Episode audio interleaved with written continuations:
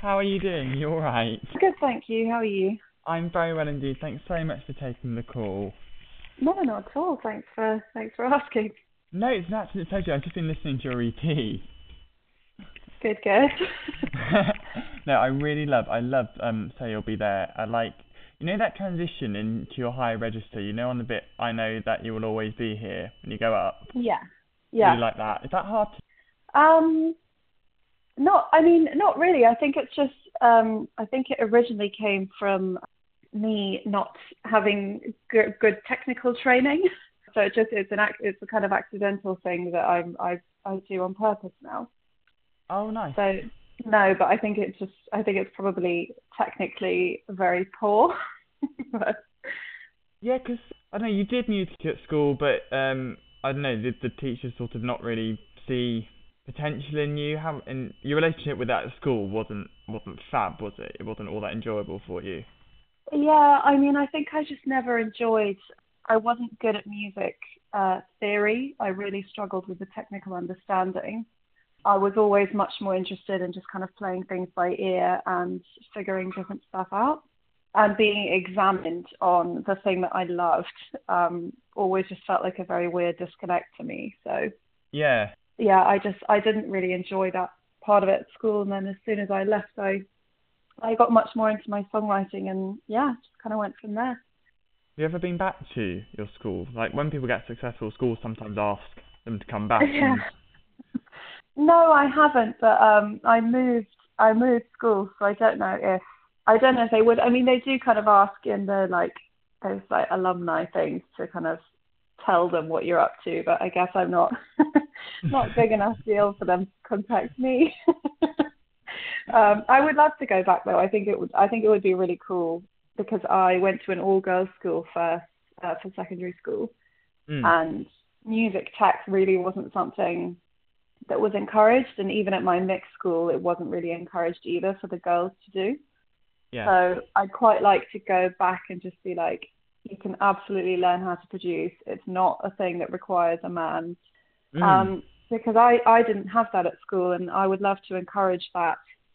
Um, as well as, you know, traditional songwriting, but the production is is really important to learn as well. And I've only learnt that, you know, after leaving.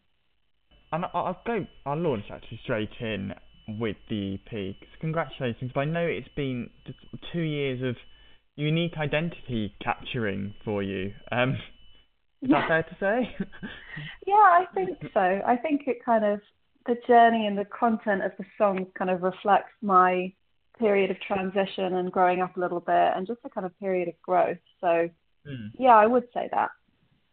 And it's interesting because like, the result of a quest for a unique identity, but the the title itself is quite generic. Yeah, I um I did that uh, just because I wanted to name the EP after one of the tracks on it, um, and then "Girl" was "Girl" was a song that kind of defined the sound and shaped the whole idea of the EP. So I felt Mm. like it was appropriate to kind of give that as um well to the name of the EP to give it the title, and also just because it again it's to do with that kind of period of transition and growth. You know, girl can sometimes be used in a sort of derogatory way or to kind of diminish somebody, and or just as a woman, you know, being called a girl when you're a woman is a bit like okay. Um, Yeah. so yeah, that's that's why I wanted to do it, just to be like, this is girl, this is it, and this is the period of growth and transition and a reflection of that. So it is it is quite a generic um, title, but I wanted it to be kind of all encompassing and not particularly specific, Yeah. especially because the single is supposed to um, encompass all women and all girls anywhere of any orientation, gender, size, whatever. Then yeah, it was it was to do with that. So it was supposed to be as blanket a term as possible on purpose. Yeah, Um, no, which make which but- makes absolute sense because the song itself it is about something that has affected so many women, but also those sorts of things like sort of sexual harassment and stuff. They're also each individual thing is also unique to each woman, so it's like that Yeah. mixture again. Yeah, absolutely. And with that song, was it a case of you just simply you were looking at an area in which you have influence, i.e., music, um, just to make a statement about it? Sort of, you use the area you know best to say what you feel. Yeah, I mean, I think for me, um, music has always been my preferred vehicle of expression, and I'm not particularly kind of open personally anyway, so I've always found it easier to kind of communicate through music. So mm. I couldn't, I also couldn't, and I'm, I'm not, I don't really have the authority to speak on it in any other forum. Um, you know, I'm not a great public speaker. I'm not in, I'm not particularly. There are people who are much more kind of politically aware and much more well read and much better educated on certain issues than I am. So I can really only speak on what I have experienced and what, you know, I know other women and girls have experienced. So that's what I try to do is kind of reflect the times we're in and what we're what we've gone through. And that's not to say it's reflective of everyone's experience either. But I know that it has resonated with quite a few people, which is which is really nice. And um, the mental health side of things as well, which possibly might resonate even more now actually following these past few yeah. months. You know I mean, with people sort of, um, I went into therapy during lockdown actually for the first time really? in like sort of years because I, I think yeah. a lot of people were like thinking, I want when this is all over, I want to go back out into the world, sort of differently maybe. I don't know. That's sort of my thinking about it. So, I mean, yeah. how did speaking of that actually, I mean, how did you cope creatively these past few months and uh, mentally? I mean, I think creatively, if I'm if I'm being really honest, I found it really difficult um, to come up with anything because you know, whilst you may have had more time at home, the level of stress and anxiety that everybody has, for me, just got a bit kind of not all encompassing, but it was it was definitely kind of stifling creatively because I was so worried about releasing the EP and going into a campaign when it could go all sort of tits up, for want of a yeah. better word. And um, you know, I'm an independent artist, so I support myself financially, and it was it was really stress. It's been a very it's been a really exciting because the reception's been so good, but it's been really stressful. And obviously, you know, stress is also subjective, but it's been quite quite challenging um, yeah. and hasn't hasn't been particularly conducive um, towards creating anything particularly good. I've done like Zoom sessions and everything, but I just think they're not as good. And I know, yeah. Yeah, so so create, creatively not my not my finest hour uh, the last couple of months in terms of writing new material. I'm yeah, I'm it's sort of such great ideas. They just sort of sometimes fall in your lap in the space of two minutes, don't they? So yeah, three months or sort of sat on a sofa doesn't yeah. necessarily guarantee that. Yeah, and you know, I like to write about um, my experiences, and I haven't really experienced anything um, oh, yeah. other than you know anxiety um, and being inside. And you know, I draw on my friends' experiences, and they're not up to anything in my you know personal relationships. Everything's kind of the same, so yeah. it's it, it hasn't been a sort of a, a richness of things to kind of delve into. And I Have think just mentally. London? Yes, yeah, I haven't left. Um, I'm hoping, I'm hoping to get out soon because I need, I need to just like see some countryside. um, but I have, I've been here since February, so yeah, I'm, I'm, I'm hoping to get out of my flat soon for a break, safely, of course. Um, do you, would you say you have? I was thinking about this earlier. Do do you also have a a London sound? Is that even a thing anymore? I think so. I think just because, you know, I grew up in London mainly. I grew up in between here and Ireland, and obviously my family's Egyptian, so culturally I already have quite a blend. But I think London, it's such a multicultural city, and there's so many different genres and things coming out of here. Just just different sounds and so many people collaborating. It's I don't really like the word melting pot, but it is really a melting right. pot. I don't know. I think there's just something exciting about the city that um, I don't know is, is conducive to new ideas and to maybe more experimental ideas. But again, I'm I'm not sure. I've written I've written in Montreal. I've written in Paris.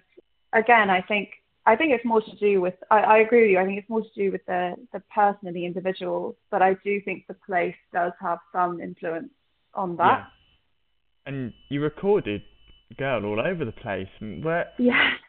were all the countries as fabulous being as each other? And how come you made it in quite a few different spots? I mean, they were. I'd never been to Canada, uh, which was it was cool actually. Um, I'd I've spent quite a lot of time in Paris before because I freelance with a French label called The Because, and I did writing camps, and I, I used to work with their with their artists. So I spent time in Paris before, which is, I mean, Paris is just like amazing. I Mm. love going to Paris for whatever you know stereotypical things it has. It doesn't matter. It's it's just beautiful, and you know, you feel it feels very poetic Paris, which is lovely in a way that London is more kind of fast paced and kind of grittier and just you know Yeah. a, a wonderful hectic experience. Paris is much more um maybe because I was I was by myself for a lot of it. I don't know, you just got a, a bit more time to to reflect on things. And we went we went to all those places because my producers one of them is based in Paris and the other is based in Montreal and Martinique. Um, we didn't make it to Martinique, but I would love to go um, maybe for the next one when everything settles down. I to say, obviously, I I live in London, so we finished it here. That's nice. That's fitting, appropriate. Um, do you all the sides of your um heritage do they complement one another? I think so. I think there's actually, I think they've got more in common than you might with each other than you might sort of imagine. I mean, I I come from two very big, very loving, very sort of. I, I don't want to say crazy, but you know, it's quite full on um, Yeah. bunch of people and it, it's really good fun. Um, it's chaotic, but both both cultures tend to focus on kind of, or my in my experience, um, you know, family. There's always music blaring. There's always amazing food, and yeah, I mean, again, there's there's there's so many cultures through my family. Everybody's married into different places and um, live in different places now. So I've always been I don't know, I've always been around a lot of, of, of, just a huge mix. And so I think that comes into my music and makes me a bit less afraid to experiment with different sounds Yeah. and instrumentation. So yeah, and my, my parents um, always played us Arabic and Irish music growing up. So I think that can does can really you tell me more about Irish um sing song, family sing songs in Ireland? Yeah. Um, again, that's Are they my are they as you'd imagine? Yes, yeah. um, my my mum's from a family of ten originally, um, Wow.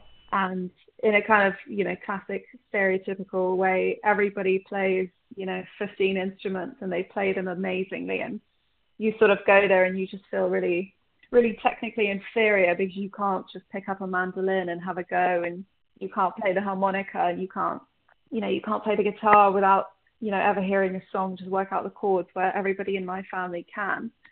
Mm. So, you know, you go to a wedding or you go to a family reunion or even just a dinner, it will get a bit rowdy. We actually went to my grandmother's funeral in Limerick a few years ago and it ended up at about 3 a.m. with everybody singing around the hotel piano.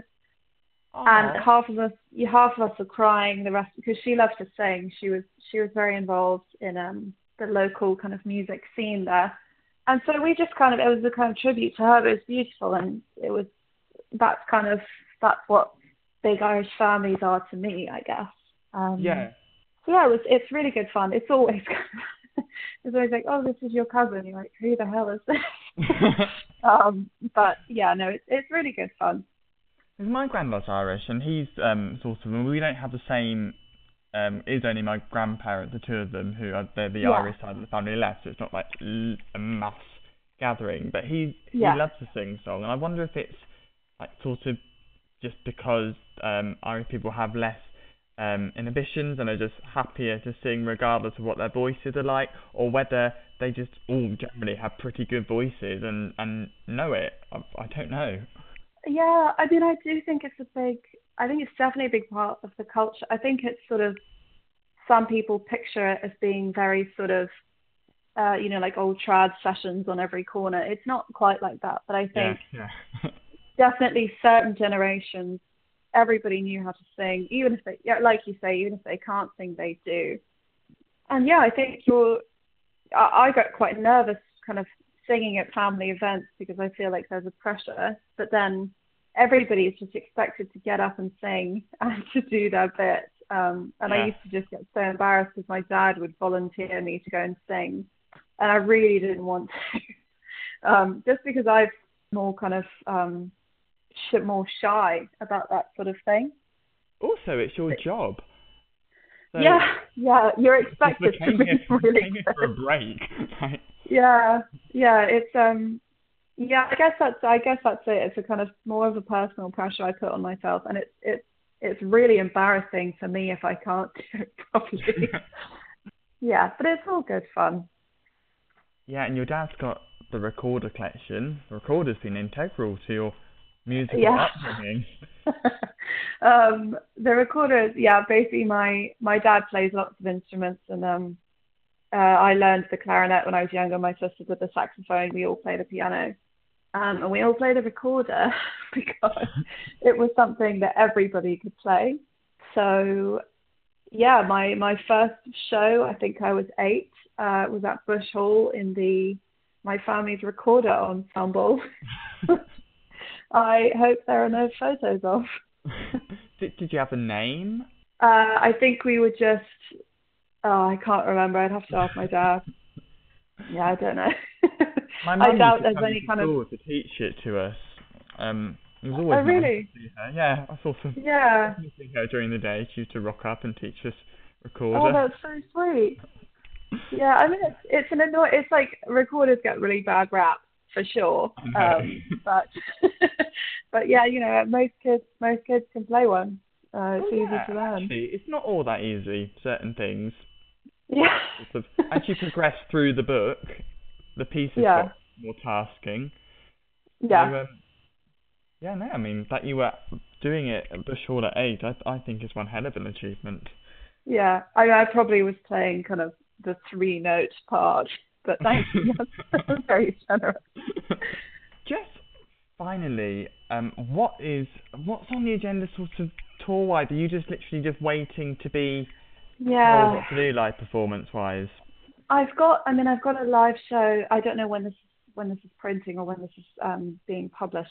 Um, uh, next month, but probably we can month, go okay. online before. So Yeah, I mean, I have I have a gig this weekend, um, but it's virtual. So again, I think we're all just kind of navigating the space of the new reality, which is, you know, shows are virtual at the moment, which I don't I don't love. I think you miss out on the experience of being in the room with other people and those really exciting moments when you think you're hearing something special and you're all kind of having this collective I don't know, this collective experience. I, I think people are really missing that. But yeah, The reality yeah, you don't is- get the same buzz um, in a Zoom waiting room, do you, as you do no, and I, queue? I exactly. and I think I think also people are getting a bit kind of fatigued by Zoom. I'm not enjoying zooming people anymore. um, so yeah, I don't know. It's it's a very difficult time. I mean, the second it's okay to play, you know, I was supposed to do an EP launch gig, uh, which obviously got cancelled. Um, so I don't know. I'm I'm kind of hoping we'll be able to do some kind of shows in November, but it's really just going off every day for new new information.